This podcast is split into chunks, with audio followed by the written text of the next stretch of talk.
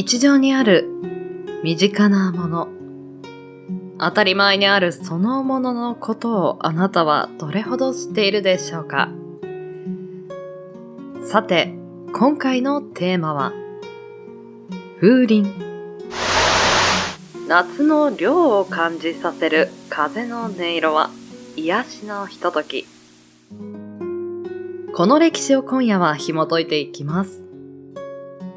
6名のパーソナリティが毎週木曜日、週替わりにお届けするコンテンツ、モノ歴、モノの履歴書。今夜の担当は、紫さんです。風鈴の遍歴に、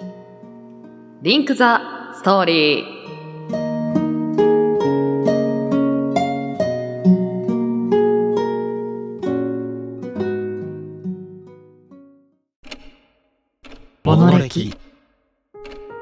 日常に溢れている身近なもの。それらの知られざる成り立ちや、人の思いとストーリー。悠久の時を立ち回り、あなたに届ける。それが、ものの履歴書。こんばんは、紫です。週の折り返しも終わり、週末に向けて少しずつ動き出す木曜日の夜、いかがお過ごしでしょうか？例年にも増して、うだるような暑さの続く今日この頃ですが、こんなに暑いと頭がぼーっとして何事にも集中できなくなってしまいますよね。私も先日、上司の話をぼーっとした頭で聞いていた際、ふと上司から、もう人生やめちゃおうかな。という変化球的な問いが来た際全く反応ができず、いいんじゃないですかね。と、被せるように返答してしまいました。これが本当のクールビズですね。そんな今宵、本日は風鈴についてのお話をしていこうと思います。また新しい扉を開き、そこにはどんなエピソードがあるのか、少々お付き合いください。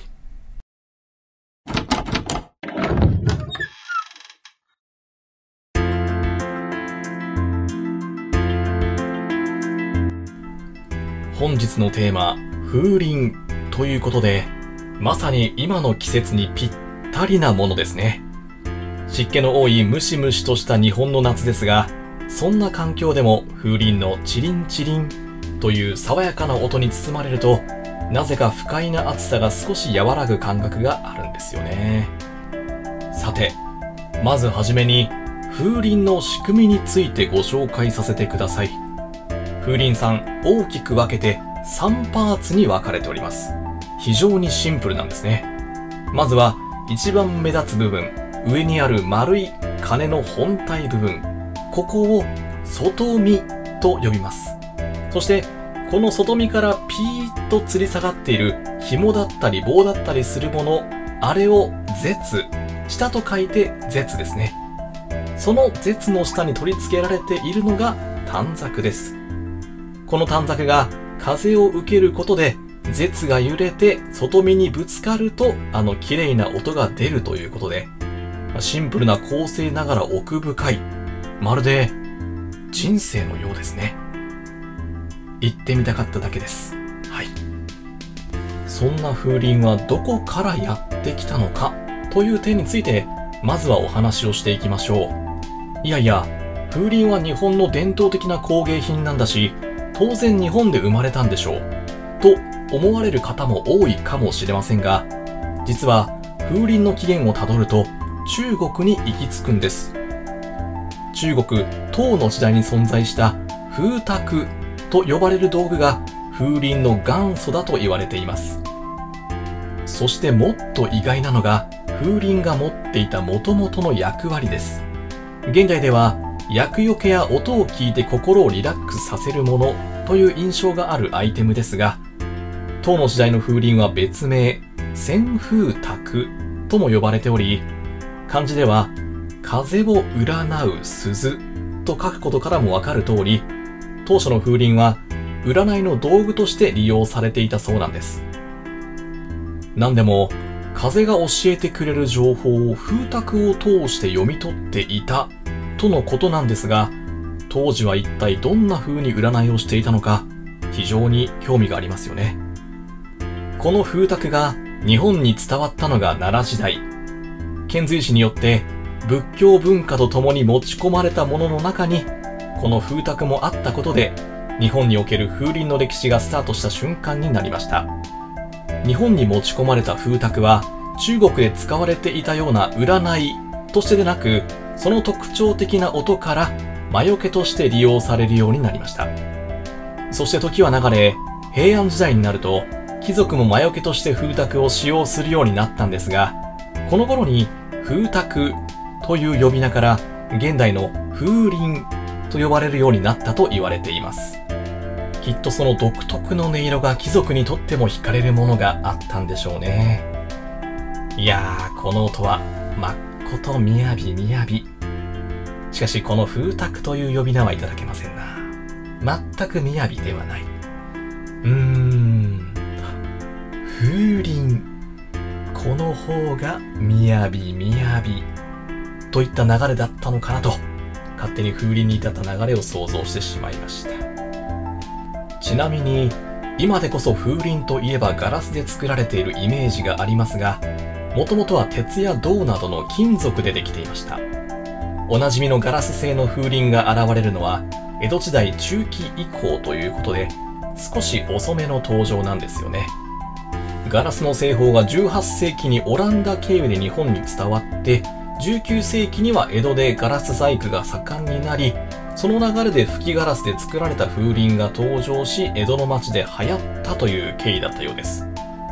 このガラス製の風鈴がこの世に出始めた頃は、ガラス自体がとてもとても高価であったことから、ガラスの風鈴は高級品として扱われていたそうなんです。では当初、ガラスでできた風鈴は一体どの程度の価格で売られていたと思いますか？5000円。おお、2万円。随分攻めますね。確かに今の感覚でいくと、1万円でも随分と高く感じると思いますが、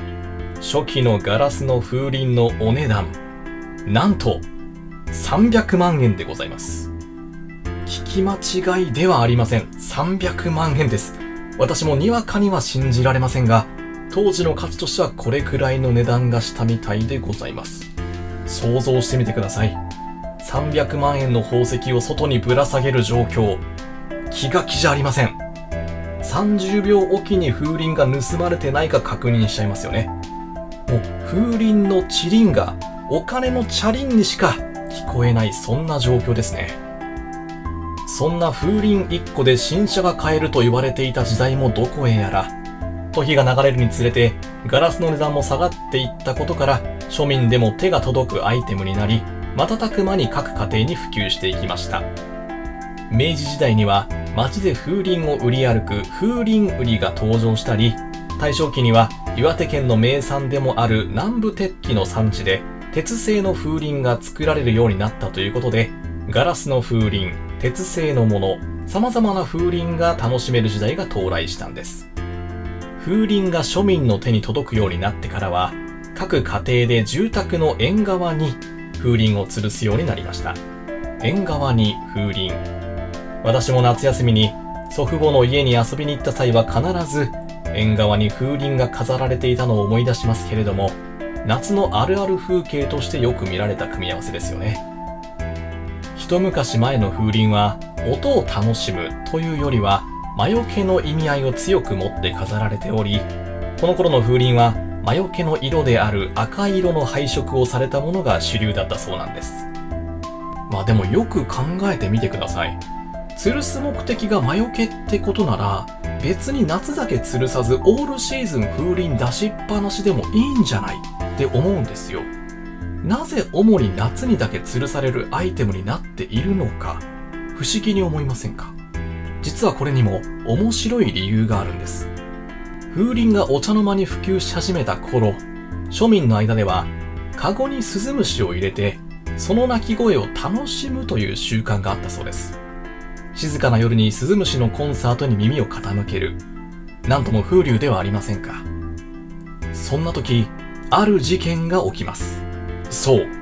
スズムシと風鈴の音ダブっちゃってる事件です。せっかくスズムシの鳴き声を楽しもうとしているのに、チリンチリンと風鈴の音が被ってしまう。これではせっかくのスズムシが台無しだ。ということで、じゃあスズムシを楽しむ夏の終わりから秋にかけては、風鈴はしまっちゃおうか。ということになり、これが定着して、風鈴は夏が終わったらしまうという習慣が生まれたんです。そして現代になり、今や100円ショップでも買えるまでになった風鈴。これまで以上に風鈴を使う家庭が増えていくかと思いきや、実際は風鈴を見る機会って最近はあまりなくなってきていますよね。これには昔と今の環境の変化が大きく関連しています。江戸時代と比べて現代の夏の平均気温は1度から2度も高いと言われており、コンクリートジャングルの都市部ではさらに体感温度が高くなるため、今では各家庭でも窓を閉めて夏はエアコンで過ごすことが多くなったので、風鈴を吊るすということがなくなったということ。もう一つは、アパートなど近隣住民との距離が昔と比べても非常に近くなったことで、風鈴を吊るす場合、人によっては風鈴の音を不快に感じる場合もあるため、近隣からの苦情が出てしまうことがあり、吊るすことができなくなってしまうというケースも発生しています。せっかく今までで一番風鈴に手が届きやすい時代がやってきたにもかかわらず、生活の変化によって風鈴と私たちの距離が逆に離れていってしまうのは少し寂しさを感じてしまいますね。ただ、そんな現代でも風鈴の魅力を伝えてくれる行事が全国各地で行われているんです。その一部をご紹介しましょう。まずは、奈良県橿原市で7月初旬から8月末にかけて行われる風鈴祭りです。こちらは全国各地の特徴的な風鈴が集まれて吊るされるというイベントでございますが、その数なんと2500以上ということで、すごい数ですよね。私も写真を拝見しましたが、もう壮観でしたね。風鈴のイルミネーションとでも言いましょうか。まさに異世界への入り口といった趣でございました。もう一つは、神奈川県の川崎大師で行われる風鈴市です。この風鈴市は、7月に行われる文字通り風鈴のための市場なのですが、全国の風鈴たちが一堂に集い、なんとなんと、900種類以上の風鈴が売られるということで、買う買わないは別にして、市場に行くだけでも大満足できるイベントではないでしょうか。でもできれば、できればね、買ってあげてください。そしてこれらのイベント以外にも、東京都の浅草寺にて行われるほおずき市だったり、群馬県の鉄道会社である上毛電鉄が2002年から夏の一定期間中運行している風鈴電車など、まだまだ風鈴イベントが目白押しの季節ですので、もし機会があれば参加してみてはいかがでしょうか。というわけでいかがでしたでしょうか。今宵の相手は紫でした。皆様良き週末を。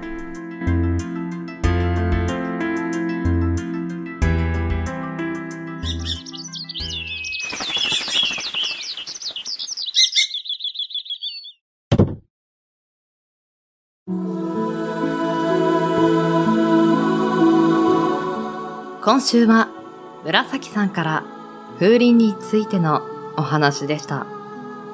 風鈴の音色って不思議だなぁと思うことがあるんですけれども、まあ、風が吹くたびに奏でてくれているので、いつでも音がしているはずなのに、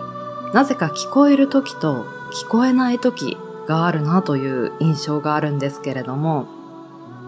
例えば暑い日に学校から帰ってきて急いで麦茶を汲んで扇風機をつけて冷たい麦茶を飲んでいる時とかに量をね感じる時とかにはその風鈴の音がとてもチリンチリンと大きく聞こえるような気がして他の誰かが帰ってくるとその音色は聞こえなくなったりはたまたなんとなく今日は嫌なことが続いて塞ぎ込みがちになっている時、風鈴の音色に気づいて、外を見ると、綺麗な夕焼けがあったりと。なんか、心の周波数とでも言いましょうか？季節を感じたり、自分が少し塞ぎ込みがちになっている時に視点を変えてくれるような不思議なアイテム。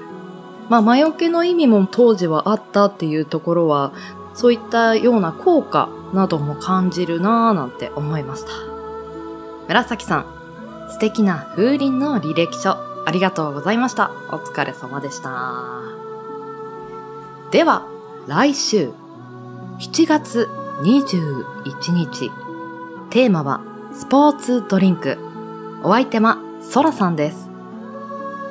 番組の感想もしくはお便りは、ツイッターアットマーク、SAKO アンダーバー PODCAST サコポッドキャスト。アカウント名は、モノレキチャンネルにてお待ちしております。ツイッターの投稿も、ハッシュタグモノレキにてつぶやいていただけると嬉しいです。